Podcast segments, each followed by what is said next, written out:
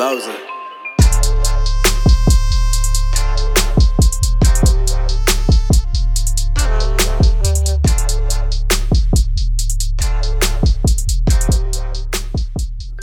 What's up, everybody? Welcome to another episode of the Fly Suite podcast presented by RaiderRamble.com. Head on over to RaiderRamble.com for all your Raider needs.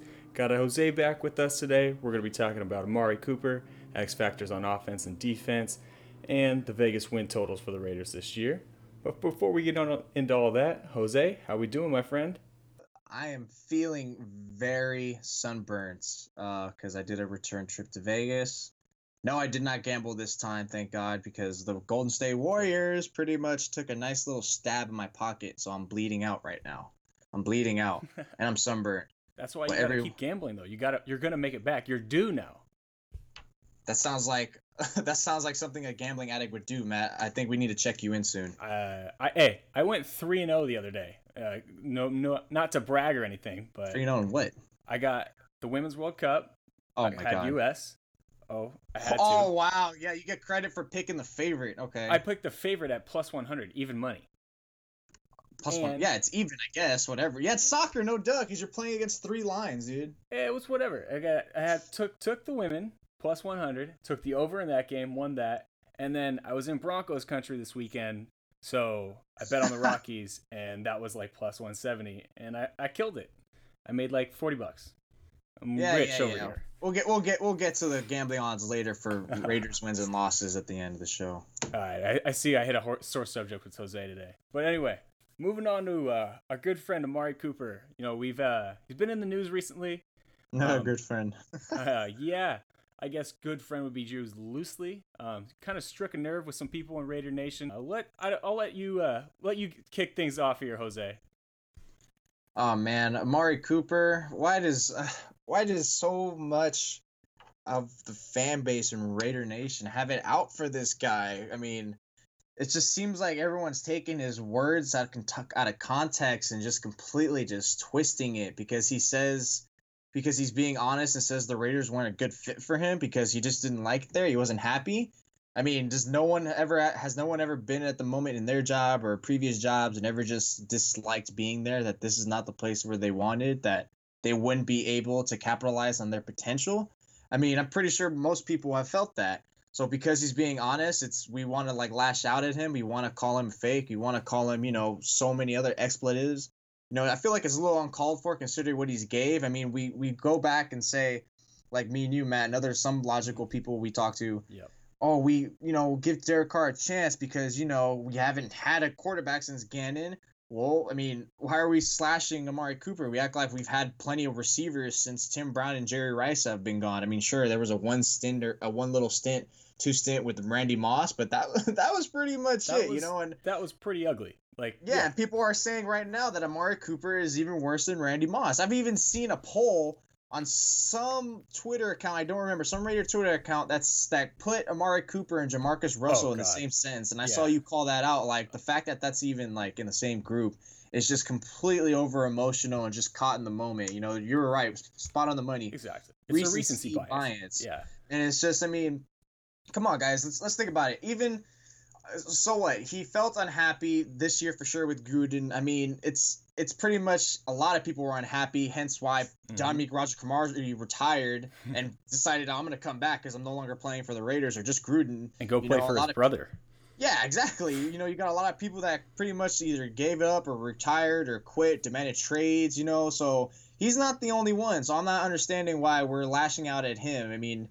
You know, we say don't talk about Khalil Mack, but we're free to talk about Amari Cooper. You know, but Khalil Mack doesn't say anything about the Raiders. He only says good things. Well, my point exactly. He's only saying good things. He's being real. Amari's being real. Let it be at that. I mean, you know, if anything, it's good that he made his actions clear and we got him out the way before he became a legitimate bad seed in the locker room. You know, all these media people talk about, you know, Avante's perfect in the locker room. And me and you, Matt, talk about, Incognito in the locker room, potential bad seed. Well, at least Amari Cooper didn't potentially get there and became vocal enough to even disrupt that and anything. And what we've seen, if he didn't like playing for the Raiders, we saw the first two seasons he goes for over 1,000 yards each season. You know, 2017, I consider that a wash because everyone in the offense was crap. And last season, and he was hurt. And last season as well, you know, we saw how he exited. You know, Derek Carr pretty much left him for dead in the middle of the field to get drilled, which is something that Carr has done a handful of times each season. I mean, it's just like, you know, just let bygones be bygones. Both teams got the good of the trade, the Cowboys, Amari, and the Raiders with Abrams and the picks, the money you dodged from paying Amari. So it's just like, you know, it's water under the bridge. I mean, sure, everyone can feel how they feel, sure, but I just don't think it's valid or warranted because he's just speaking his mind. I mean, here's a quote right now where he just did another radio interview again last week with Pro Football Talk, and this is coming from NFL.com that I'm quoting. He says, "Yeah, whatever the circumstances may be, there are certain reasons why one place might not work for a guy and another place will. I think the change of scenery was really necessary. I really honestly don't think if I would have stayed with the Raiders last season that I would have been able to flourish and reach some heights that I was able to reach as a Cowboy." So it's just, you know, you just got to get out of an environment. Some people need the reset. Yeah. We talk about it all the time. You know, why are we giving Antonio Brown that pass but not Amari Cooper? We talk about, oh, well, people slandering Brown. He might be a poison in the locker room. But thankfully, he has a new start with the Raiders. Well, same thing as Amari. You know, we can't be a homer, okay? Which is essentially what some teams are. It's like, oh, you know, Raider Nation or die. You know, I understand that, good, passionate fan base, but come on, there's some points where you just gotta understand and be a little fair and objective here. You know, Amari, sure. You know, once again, good riddance. Sure, I liked him. Good for him. Good for the Raiders. It worked out for everyone, Matt. Yeah, I mean, you bring up the point, like. Jon Gruden, we've proven, and he has proven, he's not the easiest guy to get along with. He's not for everybody, and that's okay. You know, obviously, I get it. Like, it's your team, and, you know, he's talking smack. I don't really consider it talking smack like you are, like what you're pointing out. Like, you know, he's just kind of saying what's on his mind, saying that he needed the change of scenery in order to excel. You got to remember, the guy is from the South. The guy probably feels way more at home in Texas. I get that. Mm-hmm. And again, like, Gruden's not the easiest guy to get along with. Not everyone is going to be coached up the same way, and I get that. The thing that bothers me, like, I get that people don't like his comments. You know, they don't sit with people. Like we said, we got a passionate fan base, and that's why we love him. You know, let's not pretend like Amari Cooper wasn't productive as a Raider. Like you said, he had 2,000-yard season back-to-back years. He set rookie records for Raiders. And between the end of Tim Brown, like, you're throwing Randy Moss in there, I wouldn't even include Randy Moss. Randy Moss played for, 3 years, had 1,000-yard season. And Randy Moss, I'm pretty sure, pretty much said he did not care about his tenure with the Raiders. Like, why are we giving him a pass, but all of a sudden Coop's this villain? Like, let's pump the brakes a little bit. Like, let's not pretend like Amari Cooper wasn't productive with the Raiders. Like, I posted Jose, I know we were talking about this before. I posted a poll on Twitter. You know, to be honest, I wasn't terribly concerned with the results. It was more to prove a point. You know, Jerry Rice and Amari Cooper had, like, almost identical during their tenure of the Raiders. Now, obviously, people are going to point to Jerry Rice being 40 years old, but Jerry Rice is also the freaking GOAT. He's the best receiver of all time, undoubted. So, yeah. And had a better quarterback at the time. Exactly, yeah. He had a proven leader and was playing with an MVP, a legit MVP, not Derek Carr, and no offense to Derek Carr. Derek Carr was in the getting MVP votes, the literal MVP. And it's just, to me, I'm a big Amari Cooper stan. I wanted us to draft them when they did. And I love them. I thought he was a good player. You know, he had his ups and downs and whatnot. Saying he wasn't used properly in Gruden's offense, you know, it's kind of hard to argue the other way around on that. Like, if you look at his numbers with the Cowboys and the Raiders, sure, you might point to his drops, but he dropped the ball with the Cowboys too. But one thing the Cowboys did, and the one thing I liked with them and I kept screaming and yelling about, is they always used double moves with them. And with the Raiders, it didn't seem like that. It seemed like a one cut and go move. Yep. And that didn't really use Amari's skill set. And you know, I think what we also need to realize is the Dallas Cowboys, they're kind of the staple of the NFL. Maybe the Patriots are a little bit now, but they're going to get the media hype. They have Jerry World. They always have been that way.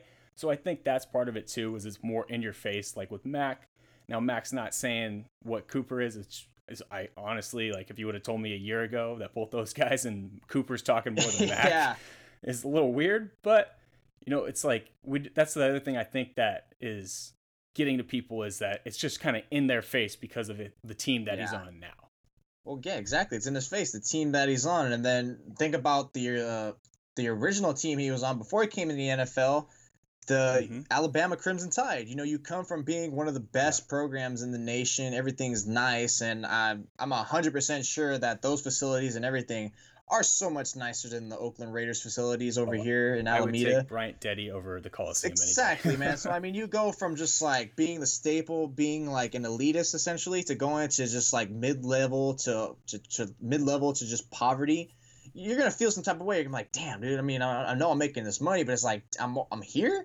It's a huge transition, man. You know, some people, maybe even a lot of people, I know I, for one, can't handle a significant change like that. I mean, sure, you're getting paid millions of dollars once again, but there's still going to be that psychology in your head that's going to be like, it's still a change. Mm-hmm. So I mean, it's just going from that, yeah, it's going from that. It just it maybe just the writing was on the wall and everything was destined the moment he stepped foot through the Raiders facility and he was drafted, because he just was never happy. So I mean, that once again, that just proves that the fact that he wasn't happy but still was still actually trying enough like that. It's pretty impressive. At least he didn't completely give up on routes like Randy Moss did half the goddamn time yeah. and didn't even throw him on the bus while he was a Raider. But besides the fact, you know, it's funny how, like you said, we knew people weren't going to get along with Gruden. And the main headline everyone kept saying last year this time was, is Derek Carr going to be able to handle it? Yeah. Is he going to be able to handle his cursing? That's all it was. No one thought about anyone else on the Raiders team being able to get along with him. And look, it turns out it was Amari Cooper. It was his work ethic, I guess, because Gruden. We know Gruden's like harp, harp, harp. Let's go up tempo, practice, and do everything. Which Amari probably is like, nah, man. Which maybe they didn't do at Alabama. Maybe they didn't do in high school. Pretty much what they probably didn't even do with Jack Del Rio, knowing him. And I'm pretty sure I can say wholeheartedly they didn't do that. So you know, you have Gruden who's high intensity, and Amari's like, what the hell? Yeah, I'm not used to this. And on top of being not used, you know, like you said, you know, one-cut routes, that's severely underutilizing. You know, why are you going to have a Camaro if you're just going to drive around the city? You know, you're not even going to take it to the freeway and, like, hit the fast lane real quick or even to the track or whatever. I mean, you know, I just remember I saw so many stats. I was a defender of Cooper. It's like, you know, if you give him targets, over 5 targets a game, it's a fact that he always produces. If you give him 5 or less, he's not going to really do much, which is like, you're just supposed to force feed your guys. Yeah. And if he's getting covered up, then you're supposed to coach him up and get him, draw something up for him. That's what the good coaches do, which is kind of disappointed me about Gruden, what he did with Cooper and so many other aspects of the offense. But, you know, it's a combination of everything. It was him, just like his mindset, his effort level. You know, he wasn't really helped with the coaches. You know, Derek was a little bit of, didn't really, him and Amari didn't really have that AC-DC connection that we really wanted to. Mm-hmm. So once again, man, it's not solely on him. Is it him? Of course. But come on, let's be real. It was everything. Once again, it's water under the bridge. Everyone's involved. The trade was good for everyone. Thus, you know, I know he keeps bringing it up, and Raider fans are feeling some type of way just because he's saying, I didn't like playing for them. All right, well, so good. You know, you didn't like playing for us. You know, I'm glad you're out of here. Team. But yeah. You gave us what you wanted. You gave us some good memories. But, you know, you cross us next time in a game, then have fun. Yeah. So, I mean for sure. The slider is unnecessary. Yeah, when the Raiders and Cowboys do play a game, absolutely. Like, it's all out. Like, now's your chance to prove that he wasn't worth that and whatnot. Granted, that's going to be a few years from now. But, I mean, you bring up a good point. Like, at the end of the day, the Raiders got a first-round pick for him. It's not like he just walked away in free agency. Like, it's kind of – you're right. It is water under the bridge. You know, I know the one thing you did bring up one point that I wanted to bring up, you mentioned, like, getting Amari his targets. You know, one of the more frustrating things for me with Derek was – when he talked about Amari, he said he just wasn't open or whatnot. I'm like, well, Derek, I'm also watching you throw the ball up to Martavis Bryant in double coverage, like, or Michael Crabtree in double coverage. Like, what do you mean? Like, some of the guys that your other options aren't open. Like, I'm watching you get picked on making bad decisions. Like, why aren't you force feeding him the ball? But again, you know, water under the bridge at this point. They got the first round pick. AB's in the building, like you said. I'm sure Steeler fans are having the same conversation we are about AB. I think it's time for Raider Nation to take a breath for a second, realize it's over and done with, and let's just move on. Yeah, which is what we're going to do right now with this topic transition. I like it. All right, next topic we're going over, some X Factors. We're going to do X Factors on offense and defense heading into the year. Try and talk about a few guys that we haven't talked about too much on the podcast. Jose, I'll go ahead and let you go first. What do you want to start with, offense or defense? Let's go to offense, because offense wins games nowadays. So that's the first one that has to go. X Factor, it's a little tough, a little bit thinking about as an X Factor, because we know, obviously, X Factor, they're not supposed to be, the top headliners. Mm-hmm. You're not going to say Antonio Brown's an X Factor. He's the headliner. He is the factor. So you figure they're going to try to scheme around him. And then Tyrell Williams is a good compliment. I want to see him an X Factor. Josh Jacobs, I don't want to call him an X Factor either, and obviously not Derek Carr. Maybe a piece on the offensive line, and maybe even, Darren Waller. He could be an X Factor, but I'm not going to latch onto him wholeheartedly yet. What I am going to say who is an X Factor for sure in this offense is someone we're really someone we're really familiar with. I'm going to say running back Jalen Richard will be an X Factor in this offense. I like that. You just think about all the weapons now. I mean, even when the Raiders had no weapons, he was a lethal weapon. So if you consider now that the Raiders have a nice array of running backs, so they can go by committee. Josh Jacobs can also play as a pass-catching back. So if you think about it, if Gruden's smart enough, he can do some formations with both of them in a shotgun side-to-side or swing them both, just motioning. And then obviously, we have the receivers that everyone's going to take a lot of attention from. Jalen Richard is not going to demand much attention. He shouldn't. He's probably going to have just one man looking at him. I highly doubt there's going to be much players like scheming, because that means you're going to take away a defender off of Antonio Brown. You're going to take a defender off of Tyrell Williams, and then the Raiders will take advantage of it. So the Raiders' offensive scheme could definitely play so many ways. It could double dip into so many fashions and just styles that I just hope that Gruden is able to use them somewhere optimally. With Jalen Richard, we already know, once again, pass catching back, even on draw plays, he's good to take a home run like we saw his rookie year and even portions of previous years. So he's definitely good on both ends, running the ball, swinging out. He's not going to be someone you're going to keep out there for pass pro, of course. So he might be a little predictable if you see him out there. It's like, oh, he's going to run a route. So that's a little bit of the thing that's going to be a giveaway or tip off. But yeah, for me, it's going to be Jalen Richard. I think he'd be able to take advantage of a lot of matchups and gas defenses. Yeah, I mean, he should be lined up on a lot of linebackers, and he's a quick little guy. Linebackers are going to have trouble sticking with him in coverage. Mm-hmm. And I mean, I think the one thing that you'll notice about just about every successful offense in the NFL in this transition where we're getting more and more offenses is they're all using a receiving back. Mm-hmm. And that's going to be huge. And I think Richard's going to play that role well. I think even Josh Jacobs said he's one of the better route runners he's actually seen, especially at the running back position. So I think I love that one. I love it. I think Richard will have a big year and really have a chance to make a name for himself in this offense and prove himself. But my X Factor on offense, I know we've talked about him a little bit, and it's going to be Trent Brown. Kolton Miller is going to get the attention because he plays the left tackle, the blind side thing. We talked about it a little bit with Cody.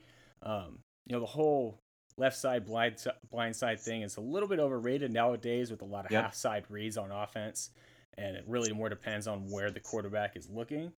But I've talked about it in the past. Tyrell Williams is a hell of a deep threat. AB is just an all-around player, can be a deep threat.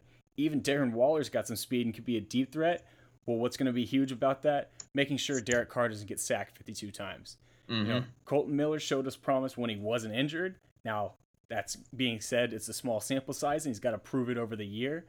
But one part that I think that's kind of underrated was Brandon Parker was just as bad as Kolton Miller. I keep harping on that. Even worse. Yeah, I mean, even worse. It was rough. And, Trent Brown, he's coming in as the highest paid offensive lineman ever.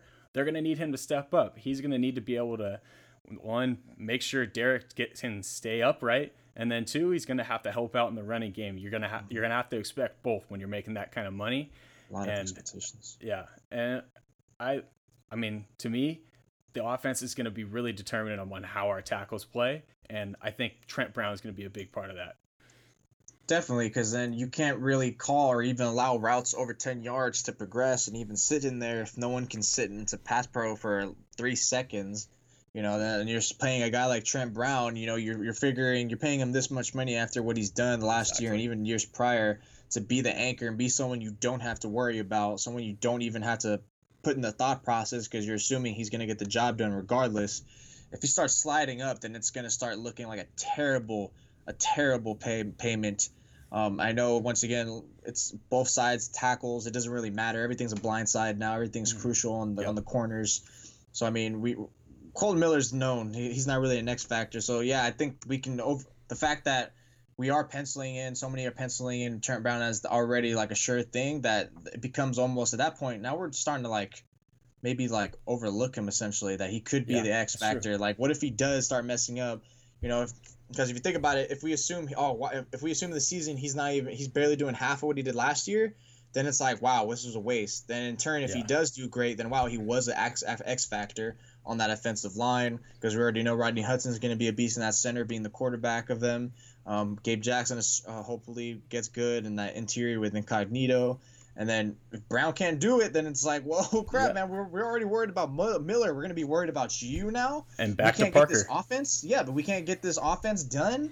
Mm-hmm. I mean, you know, run blocking, I think him and Miller, that's what they're best at. And pass pro, Trent Brown should be solid and is solid.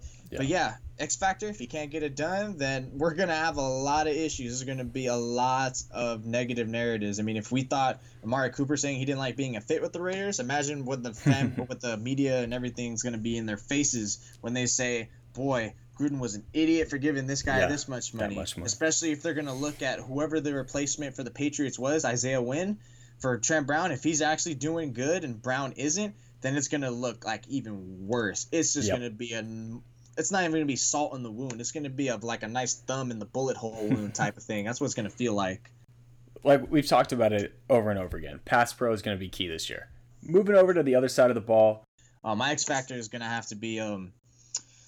to be Karl Joseph, because we already know who's going to be starting at safety, LaMarcus Joyner, but he's more so going to be the nickel slot. I personally think we're actually going to see him at safety at some points, because it would be just naive or just, I think, pretty dumb just to keep him solely at slot. Yeah. You know, just when you want to try different formations, just throw teams off with different looks.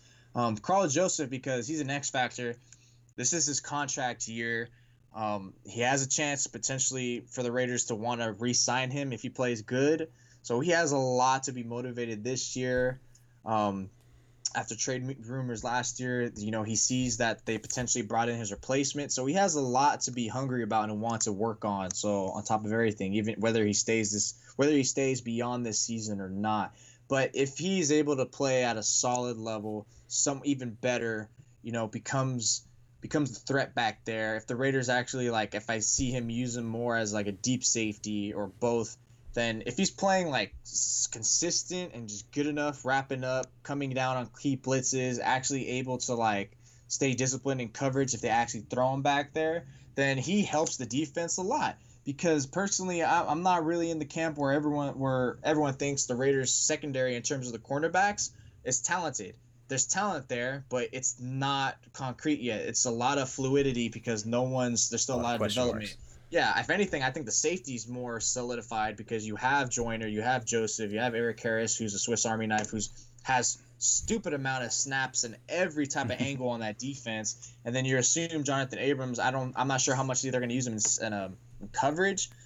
That's why I'm not really going to say he's the X factor. He could, even though Abrams could be a potential X factor if he's able to come into the rookie campaign and actually make some noise. Then it's really that safety group is really going to be a threat. Where I think that they could be Achilles heel in that safety group, especially for Karl Joseph, is if they're strictly if teams just go on a streak in the slot in the middle of the field and just take these guys out. See if they can actually keep up. See if they can actually know when to open up and just get all over the top of the receiver. That's one thing I'm curious to see. But, yeah, it's going to be Karl Joseph because I'd see him as utilization being high. And once again, contract here. He uses a box safety, the blitz, and the coverage. If he's able to play great, then good. Then it makes Joyner in the slot so much better. You can put Harris next to him in coverage, and Abrams is playing well. So it just makes a lot of pieces around just makes so much, it just makes everything so comfortable and ease of mind if you're Paul Guenther.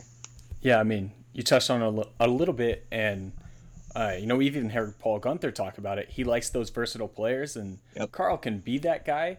We haven't seen a whole lot of it lately. I mean, we've seen some of it, but he could definitely find a way to not leave the field.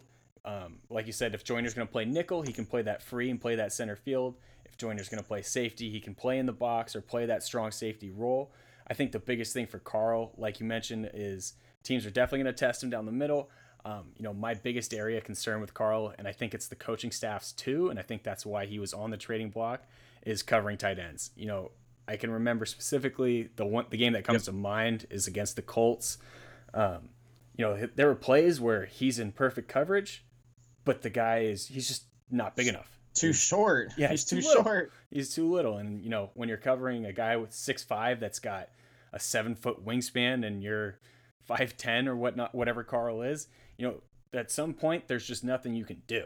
And that's 100% on the coaches, man. Exactly, like you said. It's not even, you know, they already know what size he is, so why are you even trying to test him out there by putting him on man coverage? You know, if any, don't do it. Don't do it at all. Be obvious. No, let you know, offenses know if they know that, all right, we know he's not going to put Karl on them. And even if you do, and if you don't make it obvious pre-snap, and then he actually ends up lashing onto him, what does it matter? Now you're leaving a matchup, a mismatch, where the tight end on Karl and the tight end and the quarterback, whoever it is going to be like, oh, hell yeah, that's right there, easy. Yep. You know the offensive coordinator is going to let him. If you see Karl Joseph guarding him, just throw it up to him. Yeah. Give it to him. Force feed it. We'll take whatever yards. That's an easy-ass completion right there. So, I mean, yeah, please, coaches, whoever it is, even last season, years prior with incompetent Ken Norton Jr., stop putting Karl Joseph on the goddamn tight end. Please. All right. I thought that is why the Raiders a few years ago or 2 years ago, however long it is now, drafted Obi specifically for the tight end. They did that to pretty much compensate what Karl Joseph didn't have. So, I mean, that's why you got to, if anything, you're going to use him in coverage. You got to use him in coverage and zone to come into the flat or into a hook zone. You're not going to put him out there on man. Man is not going to be a strong suit. All right. He's not going to have the quick, he doesn't have the quick enough foot speed to break out there. Although he is going to light someone's ass on fire when someone's coming in the middle. That's what makes it. That's what would probably behoove them more to go in zone, because you're able to read it and just react. Exactly. Versus man, you're going to have to just, you know, you're going to have to trail them. That's like when you don't trail when you're like 5'9" against a 6'4" dude. All right, you're never going to win. Doesn't matter. Yeah. So please, Paul Guenther, coaching staff, do not be idiots. Do not be blind man Ray Charles and just say, oh, we're just going to put him out there, just let it work out. And like, no. Come on, recognize what you have. Don't try to put a triangle into a square and just roll with it. All right, please. I mean, best thing is to have a linebacker on the tight end and let Karl play center field. Let him come down and like use that big stick to jar the bar loose. But if he's one on one, it's just his size limits him, and you know this. You're acknowledging this. But And you know what? They're probably just gonna strictly put what's his name, Jonathan Abrams on most tight ends, anyways. Mm-hmm. They're probably just gonna do that. Or depending on who actually looks good in coverage for linebackers, do it that way. I know Brandon Marshall is actually quick and could probably do it. We'll see. It's who actually goes out there and do it. I'm going to be interested to see. There's still like a lot of question marks on who's going to fit where, who do they think. Because we know we have this image of players from last season, but, you know, they've had this whole year already to get better, lose weight, gain weight, get quicker, understand the system better. So how it works out, it's going to be very interesting, very revealing. But one thing I hope does work out is the coaches realizing Karl Joseph does not belong on tight end matchups. He doesn't really belong on any man matchups except for running backs, unless they're coming out of the backfield. That's pretty much it. Yeah, for sure. And, I mean, hopefully we'll figure it out. I mean, we know we've talked about it before. Guenther likes running zone, so it should be a perfect marriage. All right, moving on. We're going to be talking about the Las Vegas. Vegas has set the odds at 6.5 for the win total, for 6.5 for the Raiders. You know, I'm looking at that, and I don't know 100% what to think. Jose, I know you're not real big on season predictions in July, but I'm curious, what's your take right now? If I had a gun to your head, what do you got to do? Oh man, hit a gun in my head. I'm gonna probably grab that gun and look at me and like 6.5. 6.5? You want me to bet on that crap? I'm like, come on, man. It's like I did a prediction piece just because I'm just blog baby, it was very early. I think it was just right when free agency was wrapping up. I said 6 wins just because it's like, you know what, this team hasn't really like has a history of getting your hopes up and then they just let you down. So I mean, after the draft, after everything, all things considered, I actually do see this team exactly at 7 wins. So yes, I would take the over. Is there a chance to get more than 7 wins and potentially even a playoff run? Yeah, there's a chance. You know, there's a chance, but I wouldn't bet anything about playoff appearance. I see no way in hell that they make the playoffs, to be honest. So 7 wins sounds like where it's at. But damn, that is a doozy. 6.5 wins, man. Vegas knows what's up. They definitely know what to place things at. I mean, like I said, I remember a freaking when the props god put out for the 2019 season on Fox Sports Radio San Diego. They asked me right then and there, What do you think about that bet? You think it's right? What are you taking? And I'm like, why are you putting me on the air on blast like this? I wouldn't touch it personally, but I think by default I have to go with 7 wins. Thus, I'm taking the over. Okay. I mean, you made a lot of good points. You know, I think, like we said before, Vegas is when they came out with this line, it was. At first, I looked at it and I thought over for sure. You know, I think this team is I do think this team is a 7-win team at least. You know, I think the offense is a lot improved, but obviously there are a lot of question marks on the defense. But then when I started thinking about the line more and more, you know, like we've talked about before, the schedule does not do them many favors. Playing 5 games off the road, I mean, if they drop those 5, it's going to be pretty damn ugly. Getting to 7 wins is going to be hard. And then I think with the schedule, you know, I look at some of the best rosters in the NFL are going to struggle with that. You know, playing 5 games away from home, that's obviously not working in your favor, including 1 international trip when a place where you haven't been successful. You know, I think someone tweeted out, I think it was Josh Dumbo tweeted that the Yankees in London have scored more runs than the Raiders have points when in their 2 trips. So that's not exactly a boat of confidence going into London. But I'm gonna head with you. I'm gonna go with the over. I think they still can get to 7. Like I said, the offense is going to be a lot improved. The thing that holds me back from wanting to slam dunk and put my life savings on that is the schedule. You know, I think Derek Carr is going to be better. I think he's going to have a lot better year, like we're talking about before, year 2 in Gruden, and have an AB who's one of the best receivers. I mean, if Carr can't get it done, then, you know, the Raiders are in bigger trouble, and it might be time to start over. But yeah, again, it's just. That just schedule just kills me, and it just makes me think yeah, 6 to 7 win range might be what we're looking at. You know, I know that's not what people want to hear. Everyone wants to hear that we're going to be a playoff team, but the real answer is this team is still a year away. Even with the additions they made on offense, there's just too many question marks on defense for me to definitively say, everyone go put your money on the over. And to make things worse, you know, I just checked it on Odd Sharks. I don't know why that was so hard for me to say, but Odd Sharks is putting the over at +120 and the under at -140. So the over is the underdog. So Vegas is really leaning towards 6, maybe even 5 wins for the Raiders. And I mean, these guys are usually pretty good. That's ask Jose and I. We've lost a lot of money to them. But no, man, that's that schedule that's just tough, especially since early on, like, you have all these new pieces. Do you really trust this team to actually, like, mesh instantly and not really gain that much traction in the first quarter? Because that's going to be a crucial. If they go 500, I think that's a win. So many, like, legitimate opponents. Even I know people are overlooking, like, thinking the Broncos are crap. I think they're going to be, at least defensively, very sound. Yep. They have almost a great secondary. Yeah, they have a great secondary. They have Vic Fangio, who's going to make that defense even so much better, utilizing Chris Harris Jr. And they took Bryce Callahan, who was in, who's a slot cornerback that was in Chicago with Fangio. He's going to go there and help that defense so much. And then, of course, we know Von Miller, Bradley Chubb. Mm-hmm. There's just so many. They actually have so much talent, and the fact they have a coach that can actually use it. So that's the Broncos. I think are getting a little slept on offensively. There's not going to be much. Yeah. Defense, though, they're gonna be a force. They're gonna be a great force.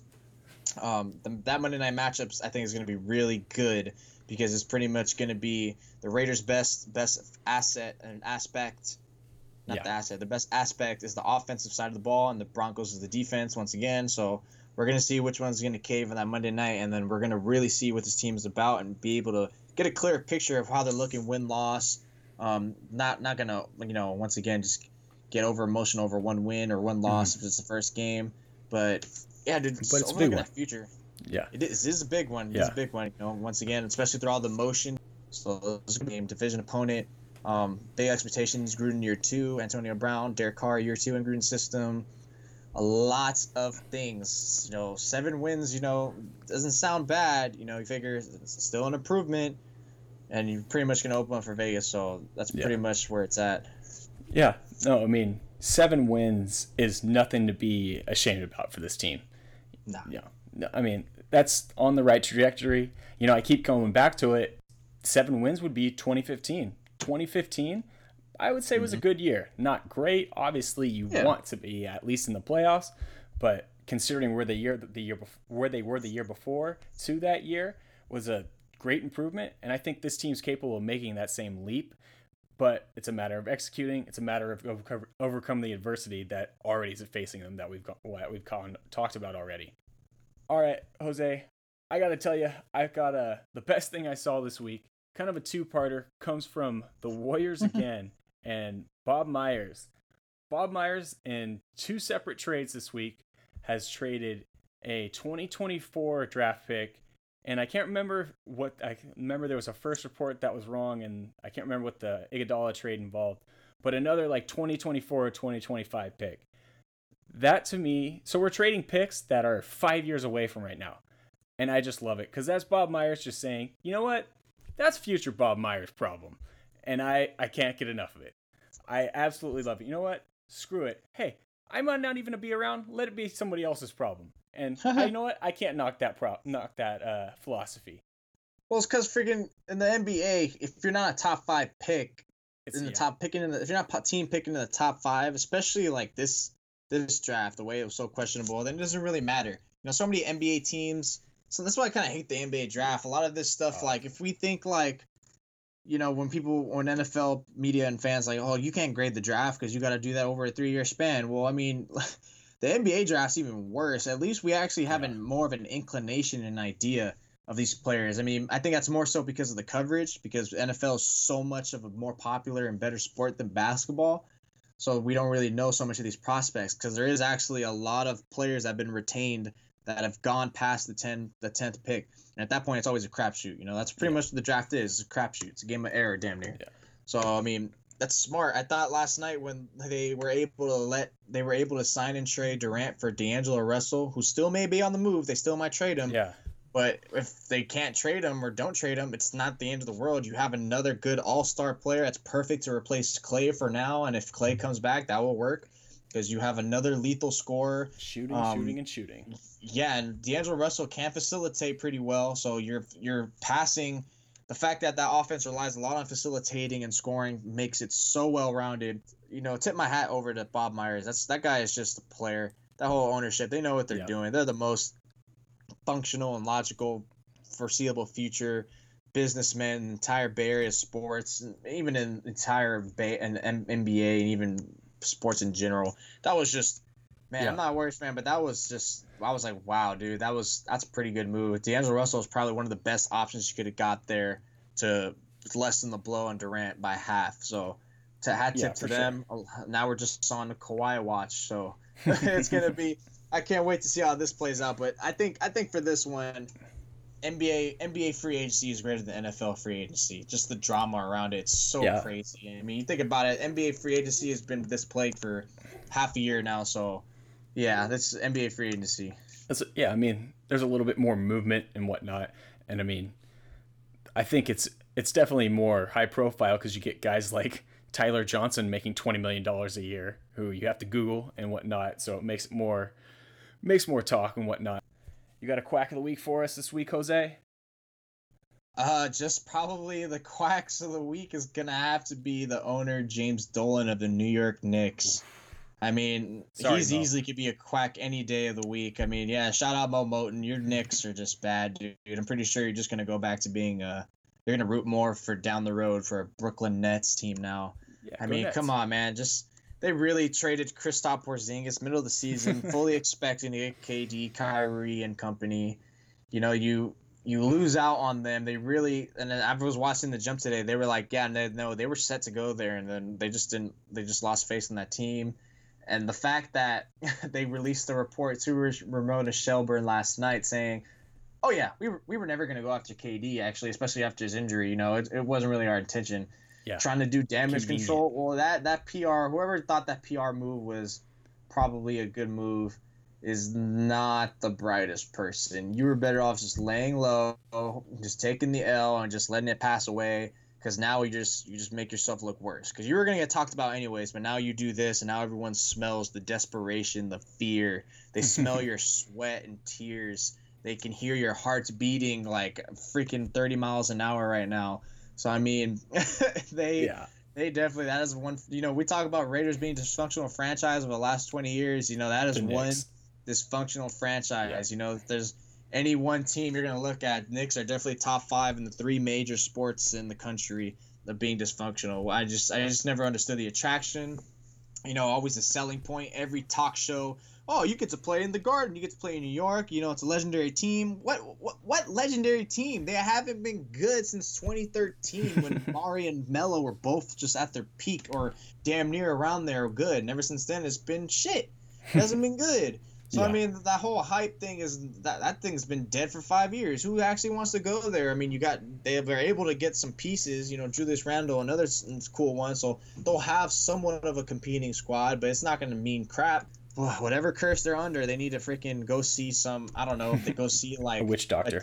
A witch doctor, or I don't know what they're called, like a freaking who reads the crystal ball or whatever. They need to go see that person. But whoever it is, they need to go repent their sins for whatever they did, because that team is atrocious. I mean, what was it? March, maybe even April. You know, Knicks fans, there was this thought of we're going to get Zion, we're going to get KD, we're going to get Kyrie, and they get none of them. Oh, that's... Which, you know what, like you said, like Raiders fans a little bit when we start getting all like, oh, we're gonna get all these people, we can do all this, we can do this, yeah, all we gotta do is do this. It's like, well, you have to, you realize the players have to want to come first of all, right? Because obviously we know the team wants them. We wouldn't want these players to make them better, but they have to come. Yeah. And if they want to come to a shitty team, you're gonna have to overspend their. And I mean, it's you're not gonna be able to use the excuse of, oh, one of the best players in the world is gonna be injured for a year. Because guess what? Someone across the town, or not even, or I guess not technically across the town, across the way, is gonna go ahead and take that risk. And guess what? They did. We just look stupid again. And that's why they are the quack of the week, Matt. Let's go. I love it. All right, everybody, go ahead and give us a 5-star review on Apple Podcasts. If you put your favorite Raider moment, we'll read it on the show next week. It's got to be a 5-star review though. 4 stars, we ain't reading it. 3 stars, of course not. Got to be 5-star review. Include your favorite Raider moment. We'll give you a shout out on the show and we'll read it out. Jose, where can the people find you? At jsanch_21. Follow us, people. Let us know. Let's go. Follow the pod at @SweetFly. You can follow me at @amholder95. You can also send us in some DMs. Send us in some emails. It's just flysuitepod@gmail.com. Anything you guys want us to talk about. Like we talked about, it's July, not a whole lot going on right now, so we can use you guys' help with some topics. But anyway, that's all we got. Hey, Loza.